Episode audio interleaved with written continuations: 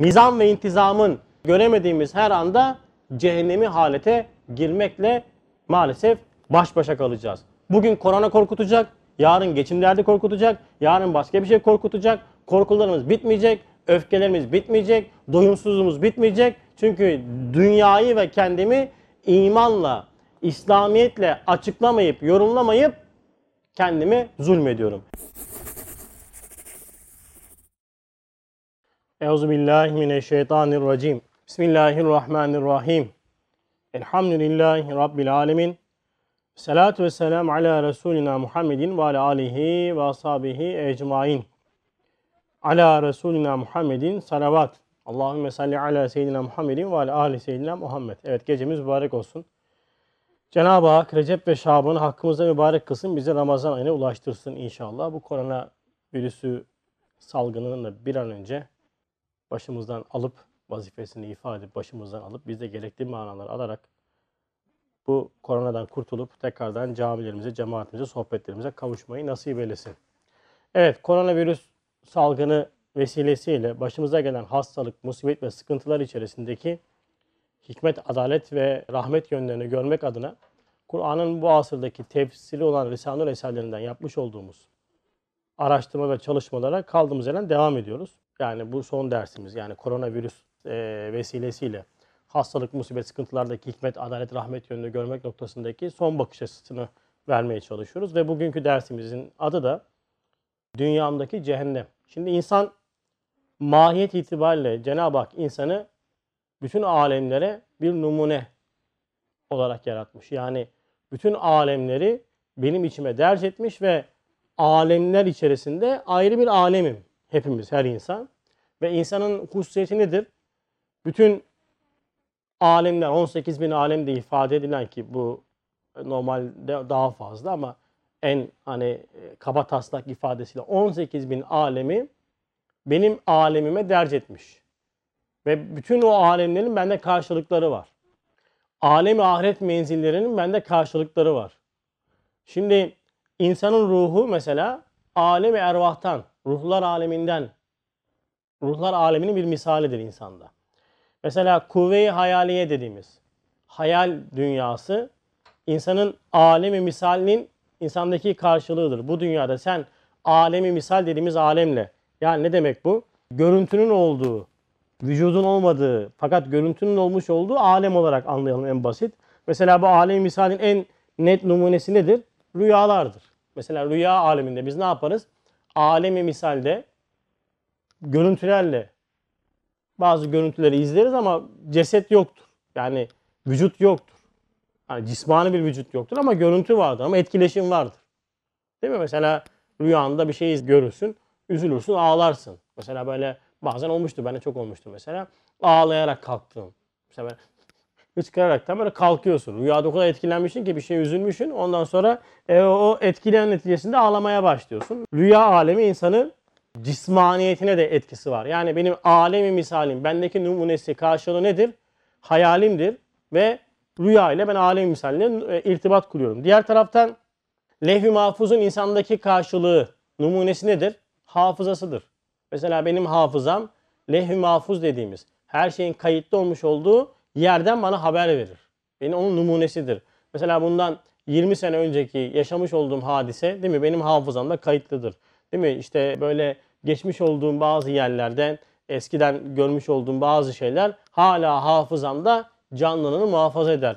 Bu kayıt işlemi bana neyi ifade eder? Bak bir levh-i mahfuz var. Her şeyin kayıt edilmiş olduğu bir yer var. Onun bana numunesidir. Yine insanın vicdanı mahkeme-i kübranın numunesidir. İnsan vicdanında yapmış olduğu işin hayır mı, şer mi, iyi mi, kötü mü, yapmış olduğu davranışın iyi mi, kötü mü olduğunu karşılığını vicdanında hisseder.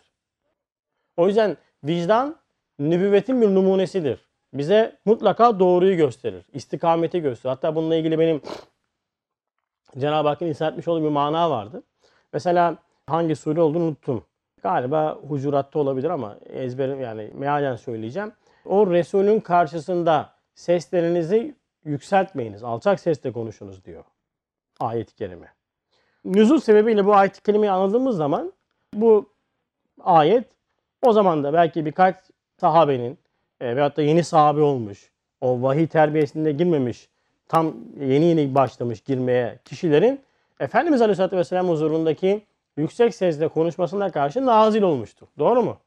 Şimdi Efendimiz Aleyhisselatü Vesselam cismani olarak bizim aramızda yok. O, o sahabeler de veyahut da o kişiler de vefat etti. O zaman bu ayetin hükmü kalkıyor mu? Yani bu ayet artık yalnızca bir geçmişte yaşanmış bir hadise olarak mı algılayacağız? Hayır.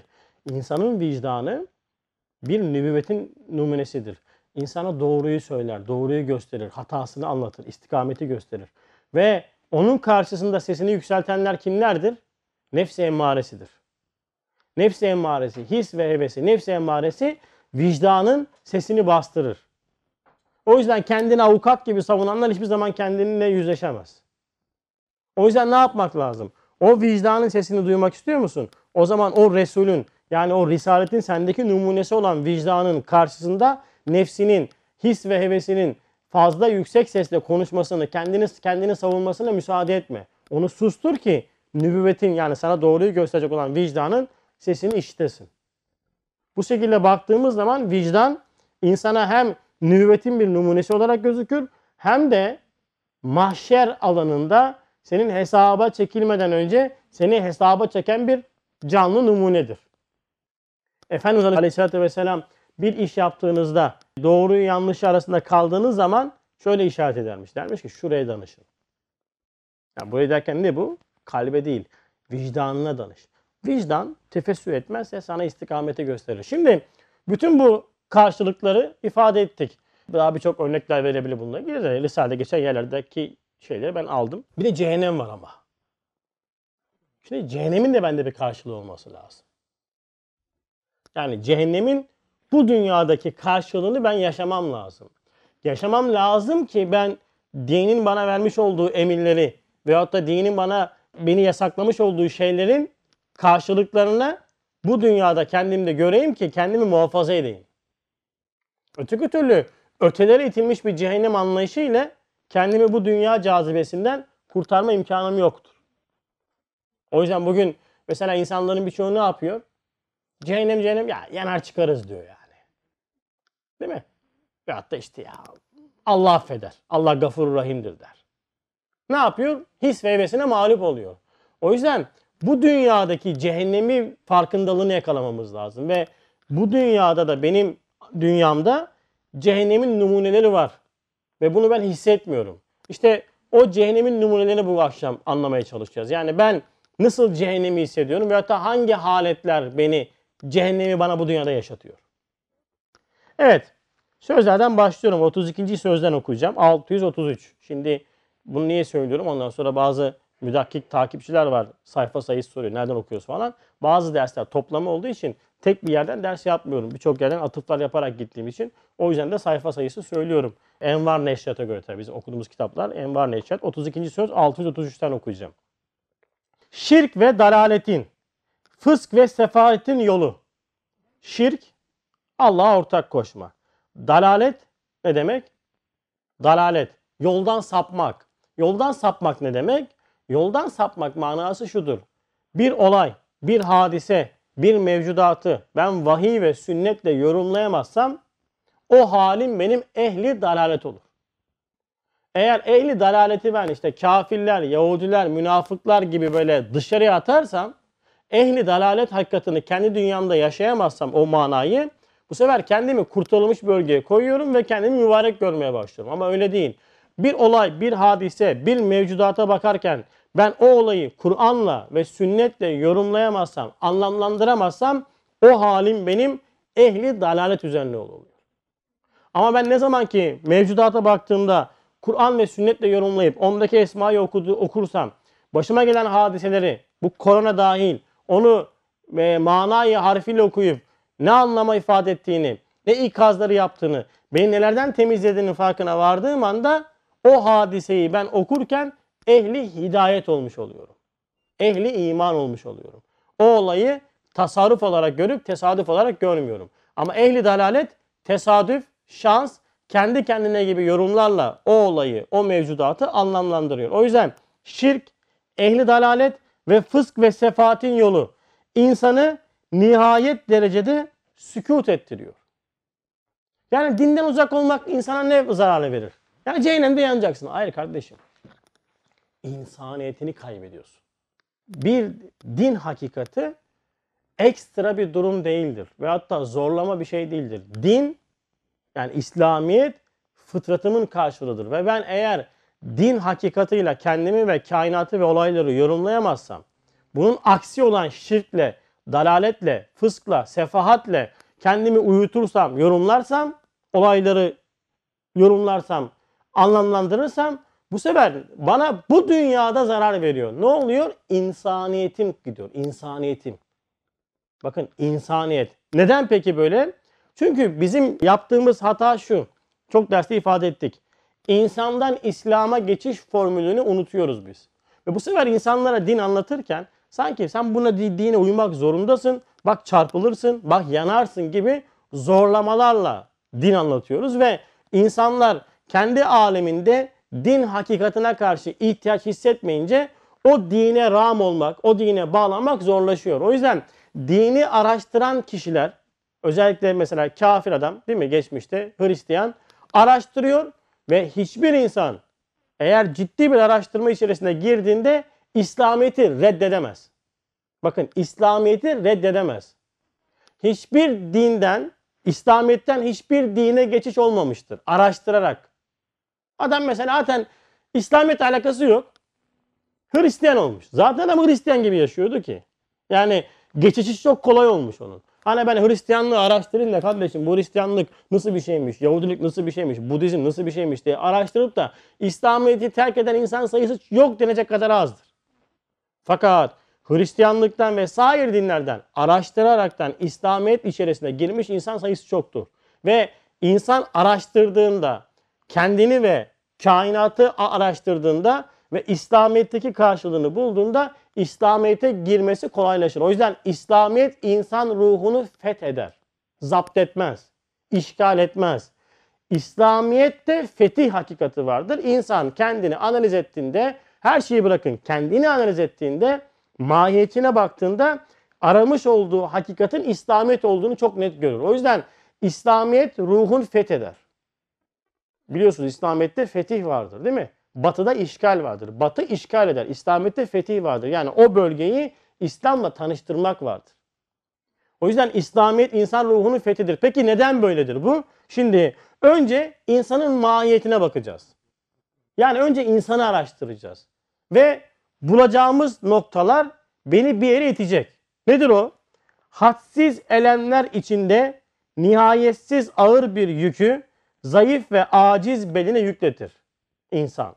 Neden? Çünkü insan Cenab-ı Hakk'ı tanımazsa, ona tevekkül etmezse o vakit insan gayet derecede aciz, zayıf, nihayet derecede muhtaç, fakir, hadsiz musibetlere maruz, elemli, kederli bir fani hayvan hükmünde olup bütün sevdiği ve alaka peyda ettiği bütün eşyadan mütemadiyen firak elemini çeke çeke nihayette baki kalan bütün ahbabını bir firaki elim içinde bırakıp kabrin zulümatına yalnız olarak gider. Şimdi insansın. Ve insan mahiyetine baktığında insanın mahiyetinde ne var? Bir, mahiyet dediğimiz. Hani ürün alıyorsun diyor ki mahiyeti içindekiler veyahut da en basit manada söyleyeyim işte. Diyor ki yulaf, şeker, nişasta, o, bu. Önce insan kendi mahiyetine bakacak. Sonra etrafına bakacak.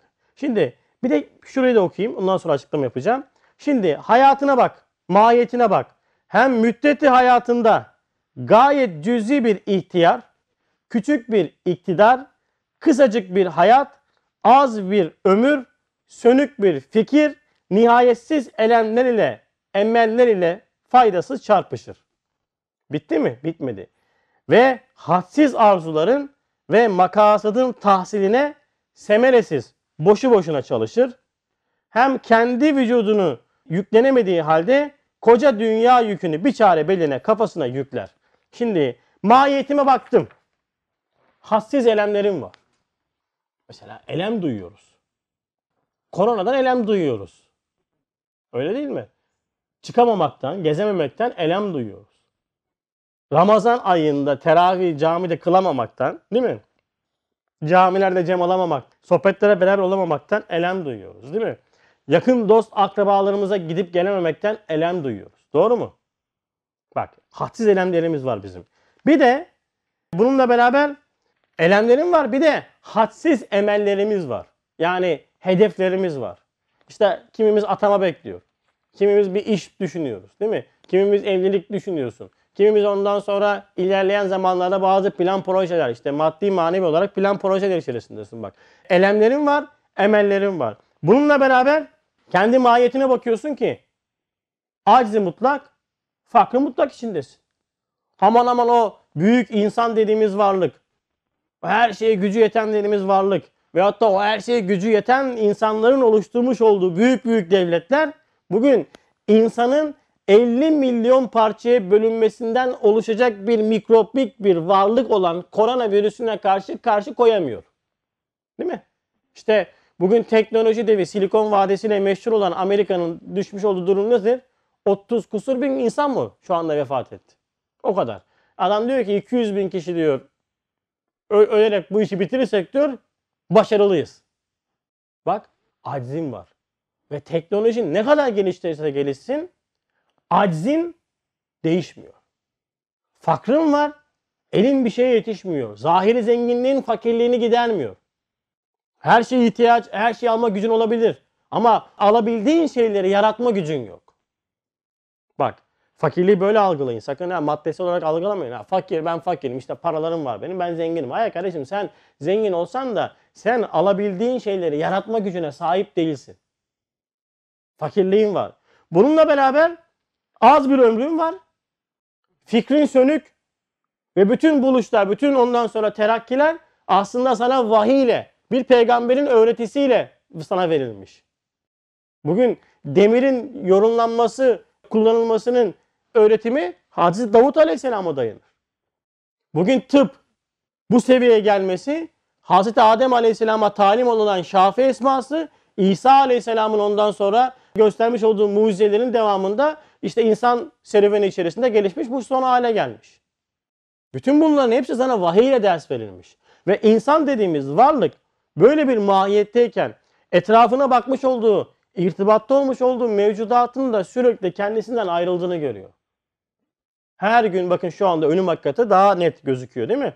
Günde işte Türkiye'de ortalama 100 insan koronavirüs vasıtasıyla vesilesiyle alem ervaha gidiyor. Alem ahirete gidiyor. E bakıyorsun ki neye sarılsan elinden gidiyor.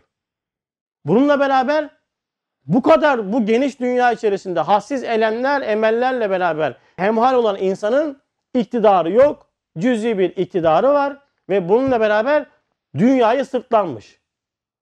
Elinden de bir şey gelmiyor.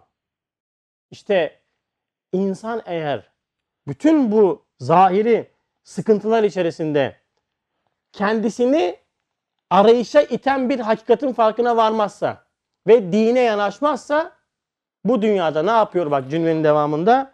Daha cehenneme gitmeden cehennem azabını çekmeye başlıyor. Çünkü neden bana bu kadar acizlik verildi? Bana neden bu kadar fakirlik verildi? Bana neden bu kadar cüzi bir iktidar verildi? Neden bana bu kadar ondan sonra büyük şeyler yüklendi? Hassiz elemlerim var, hassiz emellerim var. Bağlandığım her şey elimden alınıyor. Bu kadar ondan sonra şeyin yükün altına ben neden girdim? Niçin ben bu kadar acizi mutlak ve fakrı mutlak için yaratıldım? İşte bütün bunları vahiy ile, sünnetle anlamlandırıp o bütün o nakıslık neticesinde beni arayışa iten şeylerin neticesinde ben o arayışa geçmezsem ne yapacağım? Ne yapmam lazım? İşte sana bütün bu noksanlıklar seni bir arayışa itmek için verildi. Peki neyi arayacaksın? Hadsiz aczinle beraber mutlak kudreti arayacaksın. Hadsiz fakrınla beraber nihayetsiz rahmeti arayacaksın. Hassiz emellerin var. Sana bütün bunları karşılayacak olan bir zatı arayacaksın. Hassiz elemlerin var. Senin bütün bu korkularını dindirecek bir zatı arayacaksın.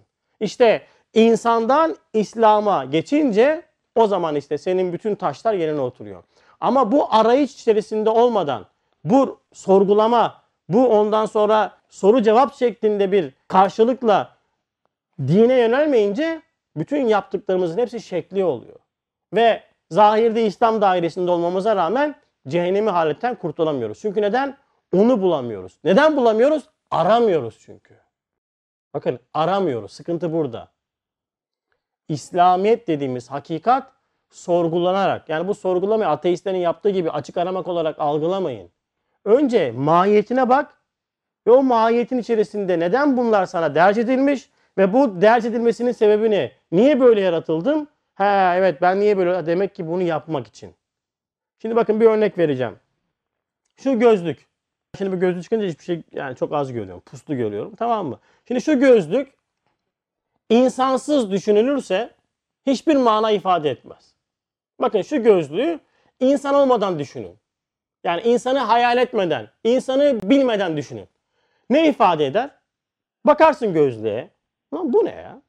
Tamam mı yani? iki tane tel koymuş. Bir tane böyle lastik koymuş, cam koymuş. Allah bu nasıl bir şey dersin yani? Doğru mu? Ama insanı düşün. İnsanı düşündükten sonra, insanı bildikten sonra bu gözlüğün her tarafı sana bir mana ifade etmeye başlar. Vay ya. Adam tam yapmış he.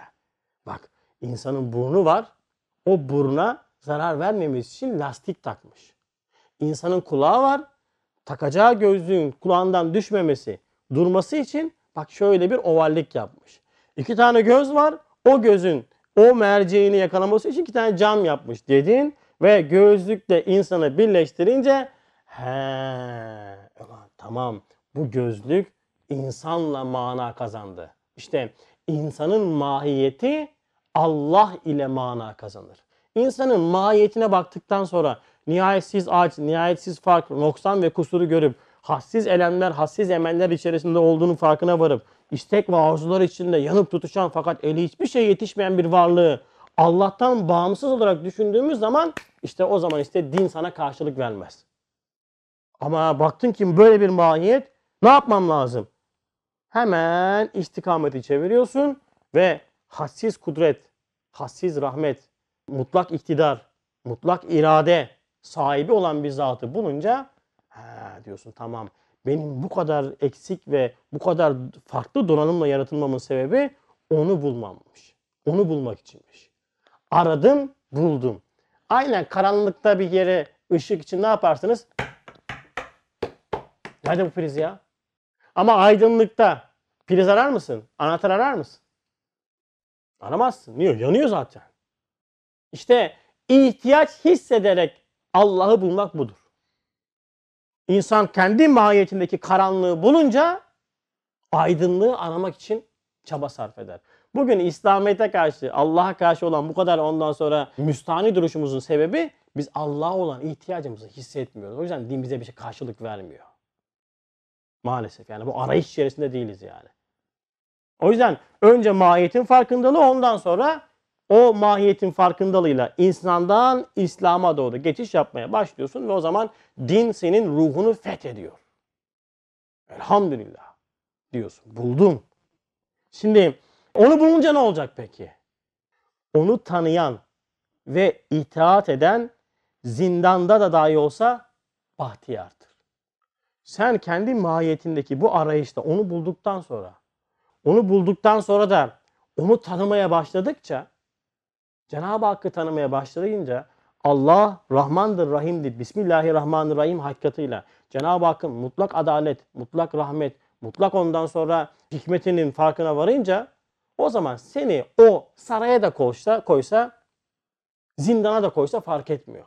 Sen eğer onu tanıdıktan sonra ve ona itaat ettikten sonra zindanda da olsa bahtiyar olursun. Zindan sana medrese Yusufiye olur. Oflamaz. Evde karantinada kalsan dersin ki hükmü lillah. Allah'ın hükmüdür. Demek ki burada olmamız lazımmış. Sıkılmaz. Çünkü yaşamış olduğun şeyin içerisinde mana vardır. İnsana acı veren neydi? Çekmiş olduğu sıkıntı değil, yaşamış olduğu sıkıntıların manasızlığıydı. Mana okumaya başlayınca bak zindanda da olsa bahtiyar oluyorsun. Ama onu unuttun. Saraylarda da olsan zindandasın, bedbahtsın. İspat neydi Hasan buna nasıl örnek veriyorduk? Bu asır. Değil mi? Saraylarda değil miyiz biz şu anda? Evlerimiz saray değil mi?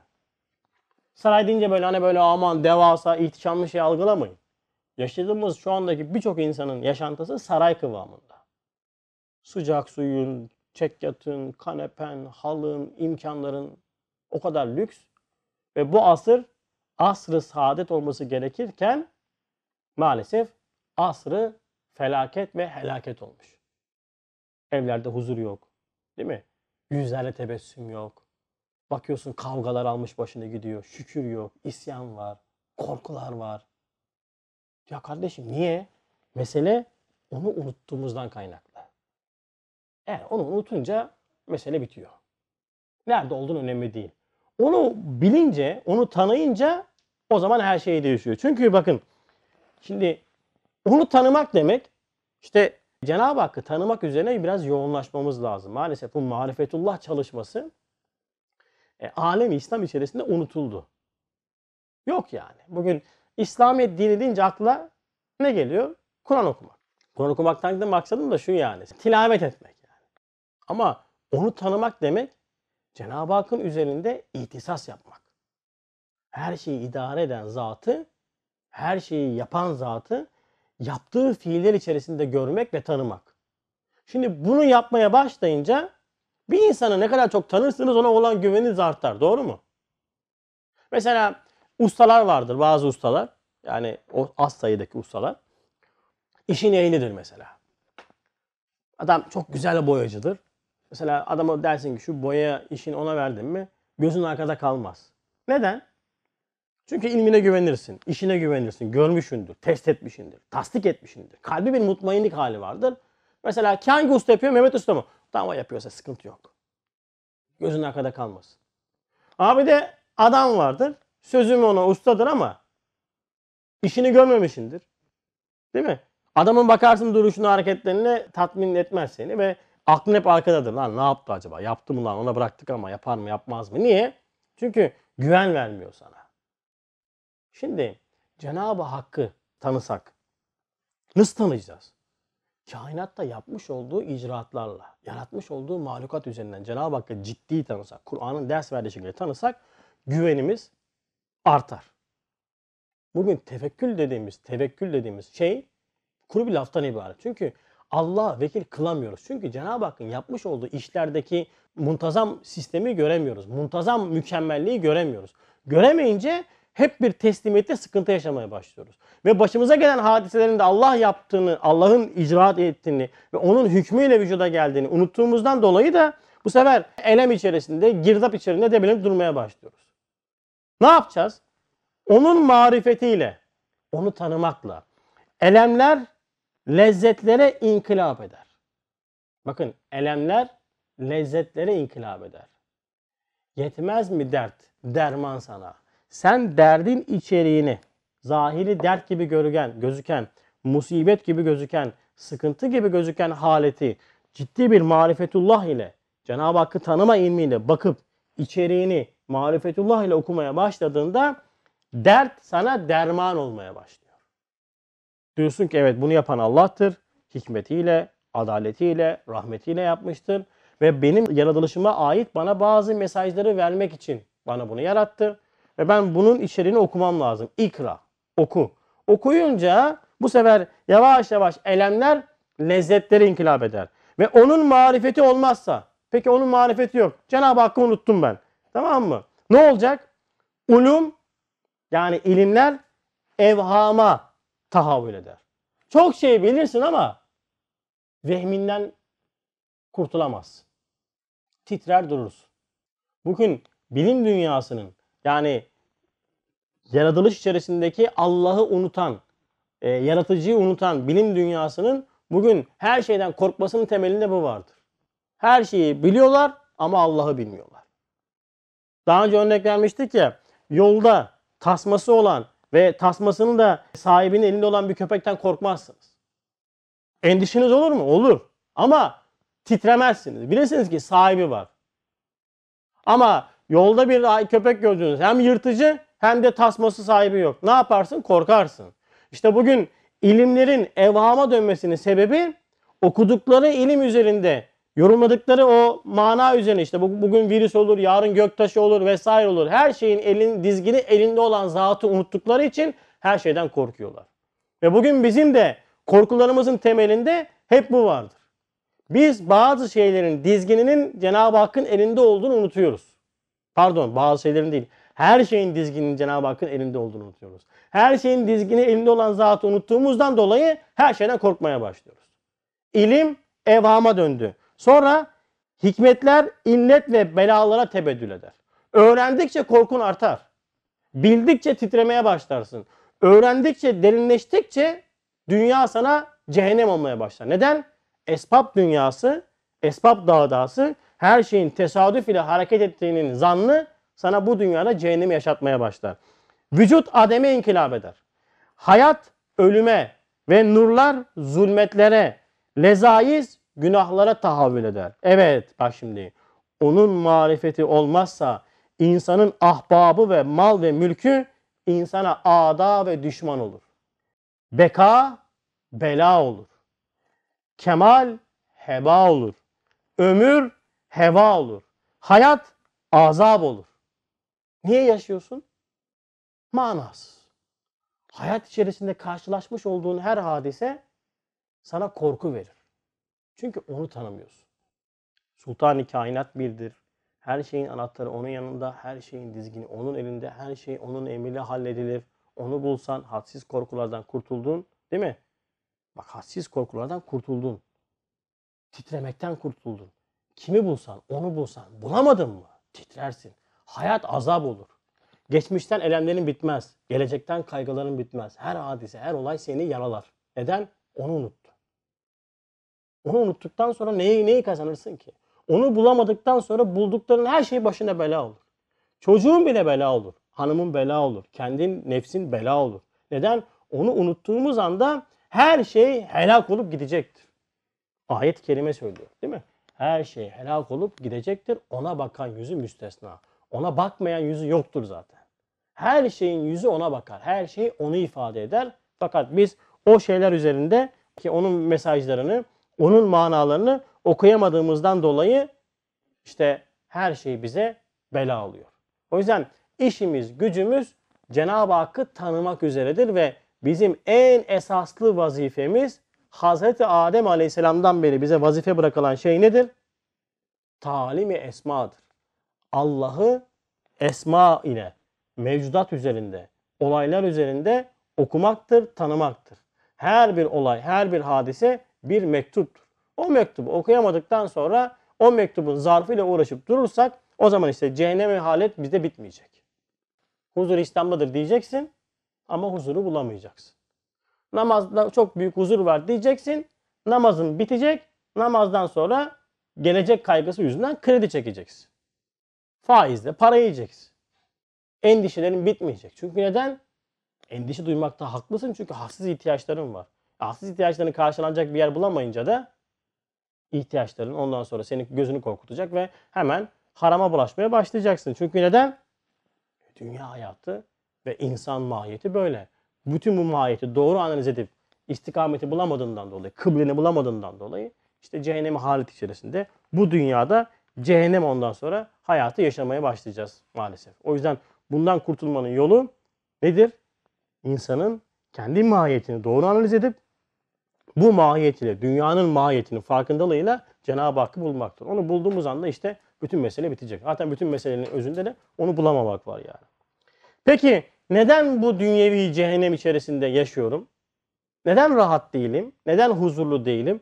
Neden İslamiyet'in vaat etmiş olduğu dünyevi ve uhrevi huzurun bu dünyada bende karşılığı yok? Bakın diyor ki Mesnevi Nuriye sayfa 255'te kavga ve müzahametin meydanı olan dağdayı hayata. Evet bu dünya neymiş? Bir kavga ve müzahamet zamanı. Zahmet yeri. Sürekli bir şeylerle uğraşacağız. İstidatların açılması için. Her bir hadise, her bir olay benim için birer dersti. Doğru mu?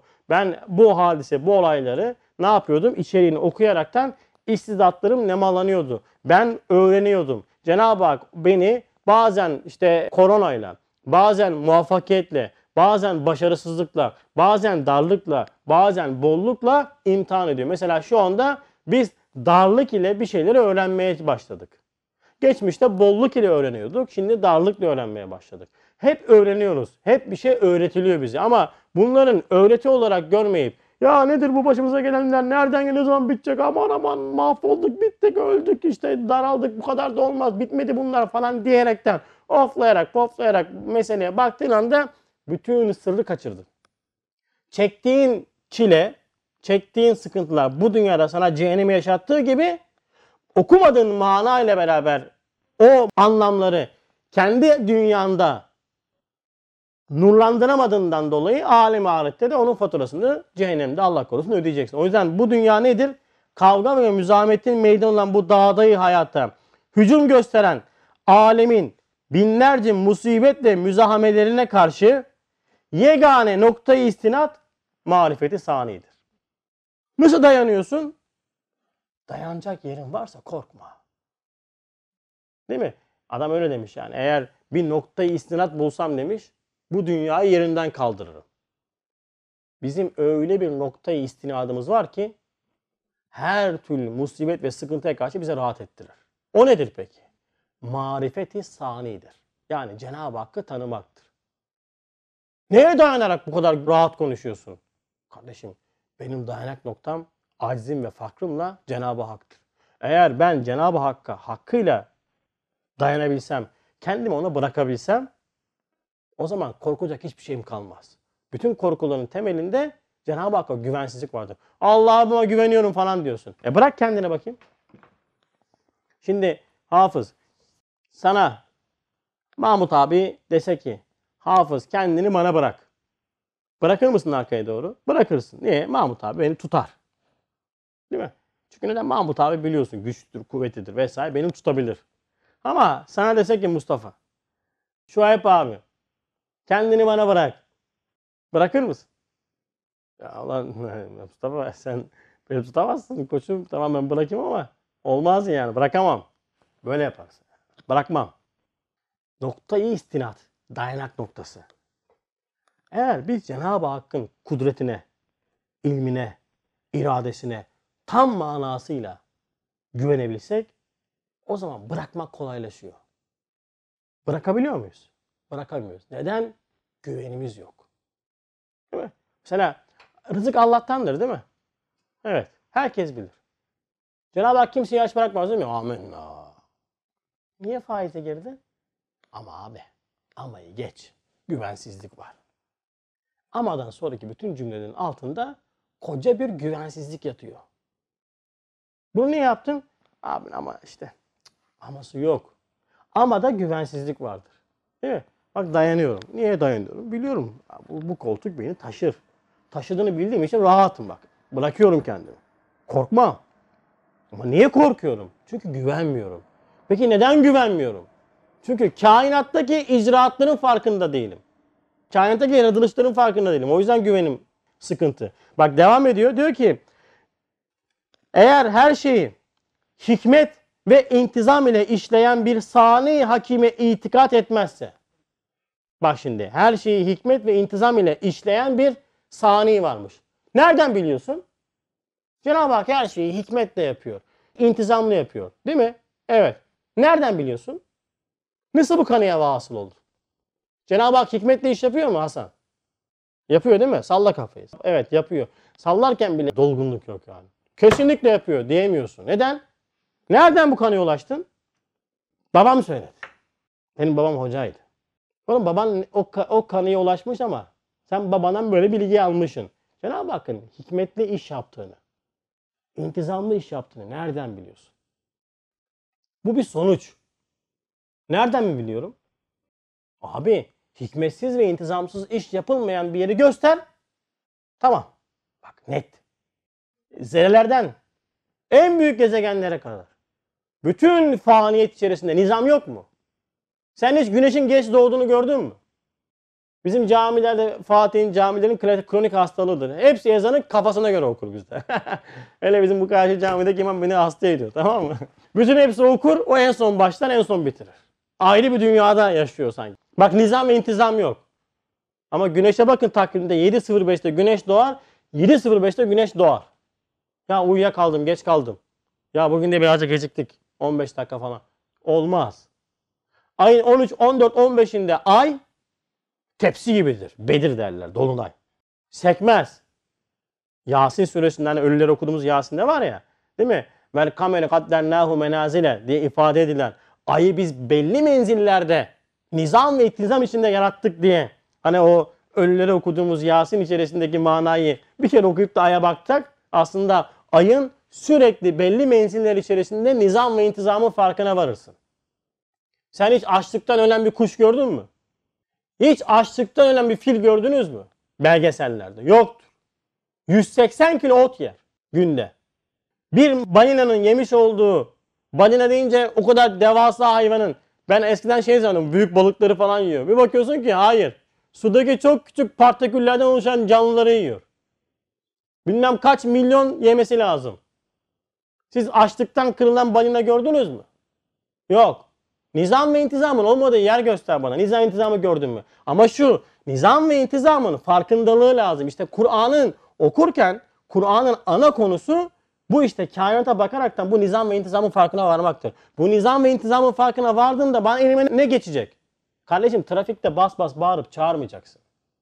Öfke nöbetleri geçirmeyeceksin tra- trafikte. Çünkü zerrelerden en büyük gezegenlere kadar idare eden zat trafiği de idare ediyor.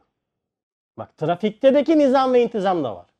Ama çok sıkışık trafik. Çok sıkışık olması lazım demek ki. Senin başına gelen hadiseler içerisinde de nizam ve intizam var. Yolda ayağının takılan taşın da nizam ve intizam içerisinde oraya konulduğunu bilirsin sen. Çünkü kainatta hiçbir şey nizam ve intizamsız değildir. Bakın bunun adı tevhid hakikidir işte. Ama bunu yapmadıktan sonra sonra hikmet ve intizamı görmeyince ondan sonra ne olacak? Buna itikat etmezsen ve alelemiya kör tesadüflere havale ederse bak kör tesadüf. Ya bu koronavirüsü de ya hiç ya durdurulmaz ya. Durdurulur kardeşim. Durduran durduracak. Yayan durduracak. Kim? Çin mi? Amerika mı? Geç babam sen perdenin önünde konuşma. Sen perdenin arkasına bak. O müminler gayba iman edenler. Gayb nedir? Alem-i şehadetin bir zat tarafından yani bu gördüğümüz alemin bir zat tarafından her şeyin bir zat tarafından tedbir ve idare edildiğidir. Tesadüfü görürsen tasarrufu göremezsin. Tasarrufu görürsen tesadüf kalmaz. Tesadüf olan bir yerde insanın korkusu bitmez. Ama nizam ve intizam varsa rahat edersin. Nizam ve intizamın olmuş olduğu yerde nizam ve intizamı koyan vardır. O yüzden hikmet vardır. Sistem vardır. Sen korkuda azalmaya başlar ama her an her şey olabilecek olan bir yerde insan rahat edemez. Bu dünya nizam ve intizam içerisinde bir zat tarafından idare ve sevk edilir. Tesadüfe yer yoktur. Ama bunu buna itikat etmezsen bu sefer tesadüflere havale edersin ve sonuçta o beliyata karşı, o belalara karşı elindeki kudretin adem-i kifayetini düşünse. Şimdi bu kadar belalar var. Ufacık bir mikroba karşı koyacak gücümüz yok abiler ya. Bakın bu kadar ufacık mikrop. Yani mikroskopla görünecek kadar küçük bir mikroba karşı koyamıyoruz şu anda. E Bir de bu mikrobu idare eden zatı bulamayınca bu sefer ister istemez tevahhuş, vahşet, dehşet, telaş, haftan mürekkep bir haleti cehennem numun ve ciğer şikafe düşecektir. Bakın şu andaki durum bu. Şu anda insanlarda vahşet var mı? Korku var mı? Dehşet var mı? Telaş var mı? Var. Niye? Çünkü insanlar koronayı mutlak ve bizzat etrafa kendi kendine iş yapan bir varlık olarak görüyorlar. Ha bunun önlenmesi için yapmamız gereken şeyleri yapacağız. Bu bizim ibadetimiz. İşte dışarı çıkmamak, izole olmak, kılık kıyafete dikkat etmek, işte maske takmak falan filan. Ha ben bileceğim ki bütün bu tedbirler Cenab-ı Hakk'ın beni muhafaza etmesi için bir duadır. Ve benim itikadımda ben bilirim ki korona izin tahtında hareket eder. İzin tahtında. Bir tasarruftur. Tesadüf değildir.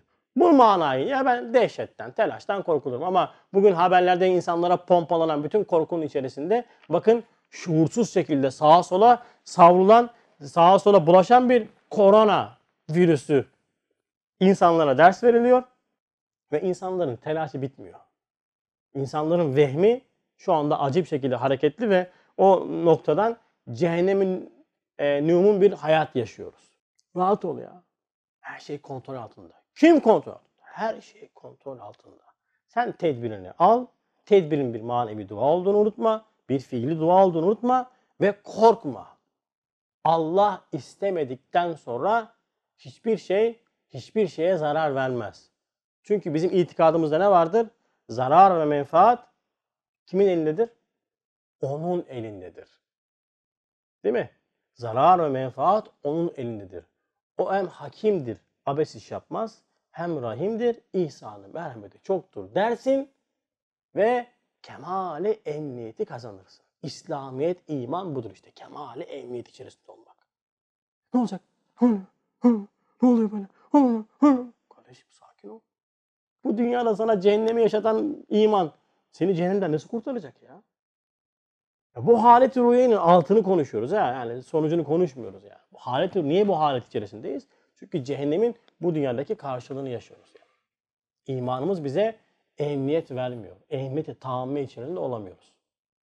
Maalesef. Evet.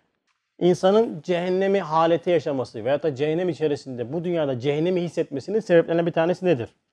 Her kim hayatı faniyeyi esas maksat yapsa, bu dünya hayatını esas maksat yapsa, zahiren bir cennet içinde olsa da manen cehennemdedir.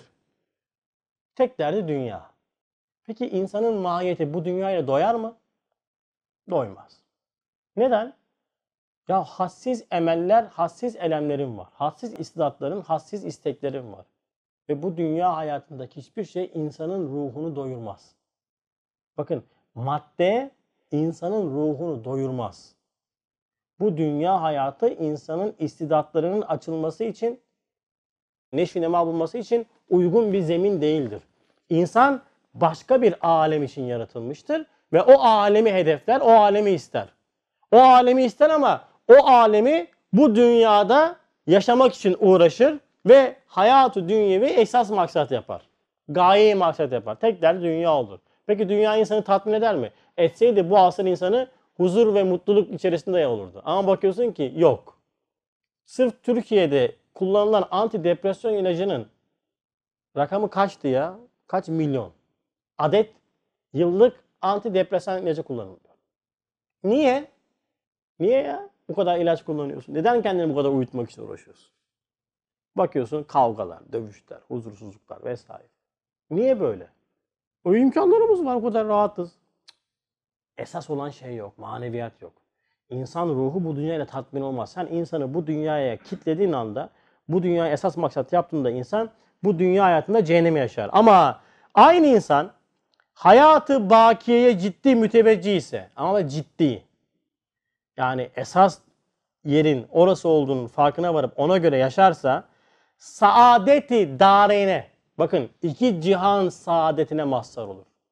Müslüman iki cihan saadetine mazhardır. Bak dünyası ne kadar fena ve sıkıntılı olsa şimdi bu saadet anlayışımız şu olmayacak. Yani ben Müslüman olacağım, namaz kılmaya başlayacağım, dünyam çok güzel olacak. Adam bir tane öyle demişler. Adam iş ters gidiyor vesaire bilmem ne. Demiş ki ya bak sen namaza başla. Namaza başlarsan bak çok güzel olacak. İşte toparlayacaksın falan. İşlerin iyi gidecek falan. Adam da namaza başlamış. Demin lan bu işler toparlanmayacak. Namaza başlayalım bari. Namaza başlıyor başlıyor. Bir ay iki ay kılıyor bakıyor. Ulan değişen bir şey yok hala. İşler ters gidiyor tamam mı? Hatta beter olmuş. Adam namazı bırakmış. Demişler ki ya ne güzel namaza başlamıştın. Ba- namazı kılıyordun. Niye bıraktın? Adam demiş ki ya demiş randıman alamadım demiş. Randıman alamadım. Ne demek randıman alamadım? Yani kendince namaz kılacak böyle her şey pırr diye düzelecek böyle. Kardeş böyle bir dünya olabilir mi ya? Yani senin namaz kılmanla, senin dünya hayatında alemi ahirete yönelmenle senin dünyanın arasında değişen ne olacak biliyor musun? Bakışın olacak. Sen pis bir gözlükle bakıyordun. O gözlüğü temizleyecek senin namaz ve İslamiyet. Çamurlu gördüklerini güzel görmeye başlayacaksın. Zaten çamur yoktu. Çamur senin buradaydı. Bu temizlenince sen artık çiçeklerin güzelliğinin farkına varmaya başlayacaksın. Yani değişen bir şey olmayacak. Aynı dünya içerisinde dünyaya bakışın değişecek. Zahiri sıkıntılar içinde olsa da bileceksin ki elhamdülillah. Zaten bu dünya geçici. Bu dünya hayatında rahat olsam ne olur, olmasam ne olur. Benim hedefim öteki taraf. Benim hedefim alem ahiret. Bu dünya hayatında zaten 60-70 sene insan kral olsa ne olur, padişah olsa ne olur? Zahiri sıkıntılar mı? Onlar sıkıntı değil zaten. Bana uygun olan buymuş demek ki. Bakın kemali teslimiyet ile. Dünyası ne kadar sıkıntılı olsa da dünyasını cennetin intizar salonu hükmünde gördüğü için hoş görür. Tahammül eder, sabır içinde şükreder. Ben burada ne işim var? İntizar salonu, bekleme salonundayız abiler. Dünya bekleme salonu. Biz bu dünyaya geldik, konduk ve göçeceğiz. Geldik, konduk, kalmayacağız. Bakın sıkıntı buradan başlıyor. Geldim, kondum burada kalacağım. Hayır burada kalmayacaksın sen. Geleceksin, uzun bir yolculuk içerisinde bir ağacın altında gölgelenen yolcu bir sari gibiyim diyor Efendimiz sallallahu aleyhi ben bu dünya hayatında. Gideceğim. Ben bu dünya hayatında gideceğiz. 50-60 sene, 70 sene ortalama ömür olaraktan hadislerde geçen ahir zamandaki ömür 60-70 sene. 60-70 sene kalacağım ve ben göçeceğim. E bu dünya hayatında bu kadar kısa kalacaksam, bu kadar dar bir zamanda kalacaksam, e bu dünya hayatının aman aman çok şatafatlı olması, çok rahat olması önem arz eder mi? Etmez. Sıkıntılı olması önem arz eder mi? Etmez. Çünkü esas değil abi. Bekleme salonundayım. Çağıracaklar geleceğim. Bu manayı yakalayamadın mı e, dünya hayatı içerisinde cennet dahi olsan cehennemi yaşıyorsun. E işte bugün bize o gösterilen o debdebeli hayatlar, süslü hayatlar, çok mutlu hayatlar var. Hepsinin arkasında bu cehennemi alet vardır. Bakıyorsun eroin kullanıyor, esrar kullanıyor, madde kullanıyor. İçki içiyor. Boşanmaların haddi hesabı yok. Hani çok mutluydun? Hani çok huzurluydun?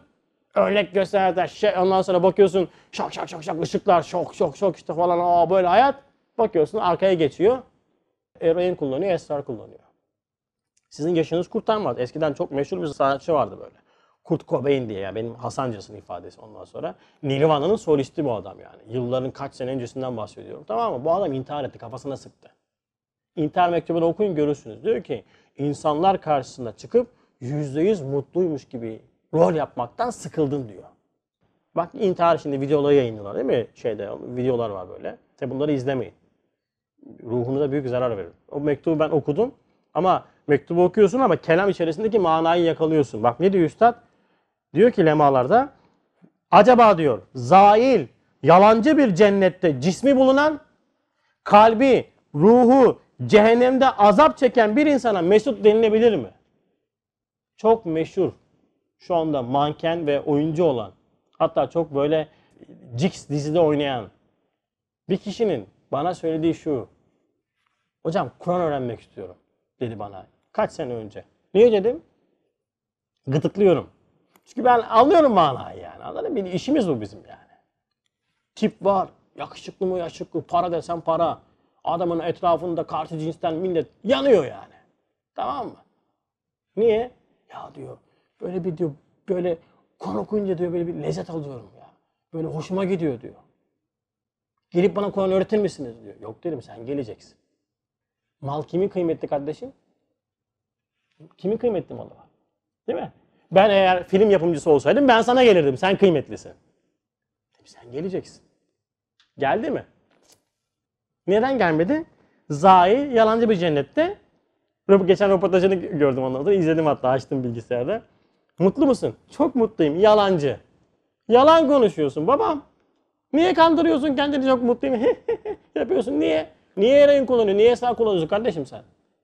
Bunu anlatsana bunu bana. Mutluysan değil mi? Huzurlu olman lazım. Niye kendini bastırıyorsun? Lezzet alın. Lezzet almıyorsun. Uyutuyorsun kendini sen. Ruhun, kalbin, vicdanın, latife-i Rabbaniyen, melekut boyutun çökmüş senin. İnsaniyetin gitmiş senin ya. İnsaniyetini kaybetmişsin sen. Kardeşim mutluyum. Ne mutlusun sen? 10 sene sonra bitiyor pili.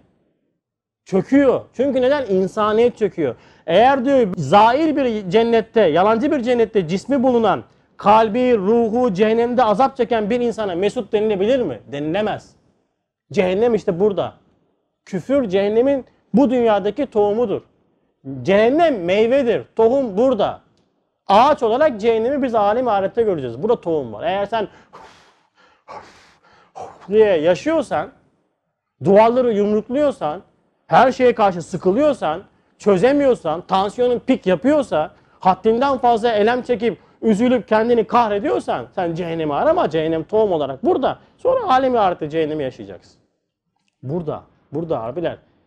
Dünyada dahi bize numunesini ne yapıyor? Tattırıyor. O yüzden nizam ve intizamın göremediğimiz her anda cehennemi halete girmekle maalesef baş başa kalacağız. Bugün korona korkutacak, yarın geçim derdi korkutacak, yarın başka bir şey korkutacak. Korkularımız bitmeyecek, öfkelerimiz bitmeyecek, doyumsuzluğumuz bitmeyecek. Çünkü dünyayı ve kendimi imanla, İslamiyetle açıklamayıp, yorumlamayıp kendime zulmediyorum. Eğer hidayete girsem ne olacak? Hidayetin neticesi nedir? Cennete gireceksin, huriler. Hayır kardeşim onlar çok çok sonra. Hidayetin neticesi ve semeresi hidayetteki ve lezzet ve nimet hidayetin ta kendisidir. Bu dünyada rahat ediyorum. Bir tanesi bana geçen dedi. Abi dedi işte işler çok kötü falan filan. Bir bakacağız olacağız, bu olacağız. İşte maaşları kestiler, yarın maaş olacak. Elhamdülillah dedim ya. Çok bolluk gördüm dedim ya. Birazcık da darlık görelim yani. Sen dedim veren Allah'ı seviyorsan öyle bir Allah'ı şu anda sevemeyeceksin. Şu anda sana vermiyor. Ama veren Allah kavramını vermediği zaman da verdiğini bilirsen. Şu anda bana vermiyor. Demek ki böyle vermesi lazımmış. Olarak tanımlarsan dedim rahat edersin. Vallahi abi süper, harika diyor. Hiç böyle bakmamıştım. He, böyle bakmayınca cehennemi yaşıyorsun işte. Kur'an sana böyle baktırıyor, sünnet sana böyle baktırıyor. Kur'an ve sünnetin, imanın bu dünyadaki karşılığını biz böyle yaşıyoruz abiler. Bakın unutmayın bunu. İman ve İslamiyet bana bu dünyada cenneti yaşatır. Onun uzantısı, tohumu burada ekilir. Meyvesi cennet olarak bana alemi ahirette verilir. Bu dünyada cehennem tohumunu ek, cehennemi haleti yaşa. Alem ahirete gittiğinde evet inşallah orada Cenab-ı Hakk'ın cennetine gireceğiz. Aha da girersin yani. Öyle bir cennet tasavvurumuz var ki Alice harikalar diyarı yani. Öyle olmaz abiler bu dünya. Bu dünya benim din hakikatinin, iman hakikatinin tatbikat sahasıdır. Bu vaziyetler, bu durumların hepsi benim tatbikat alanımdır. İmanımın Cenab-ı Hakk'a, ahirette vesaire bütün iman hakikatlerinin bu dünyadaki tatbikat alanı bu olaylardır, hadiselerdir, mevcudattır, başıma gelen sıkıntılardır. Ben bunları kullanaraktan burada tatbikat yapıyorum. Tatbikat camileri vardı ya, tatbikat dünyasıdır bu dünya. Ben burada inkişaf ettiriyorum. Bu inkişafın neticesinde meyve olarak da alem ahirette karşılığını inşallah cennet veyahut da cehennem olarak göreceğim. Allah inşallah alemi ahirette cenneti görmeyi nasip eylesin. Subhaneke la ilme lena illa ma allamtena inneke entel alimul hakim ve ahiru davahum elhamdülillahi rabbil. El Fatiha.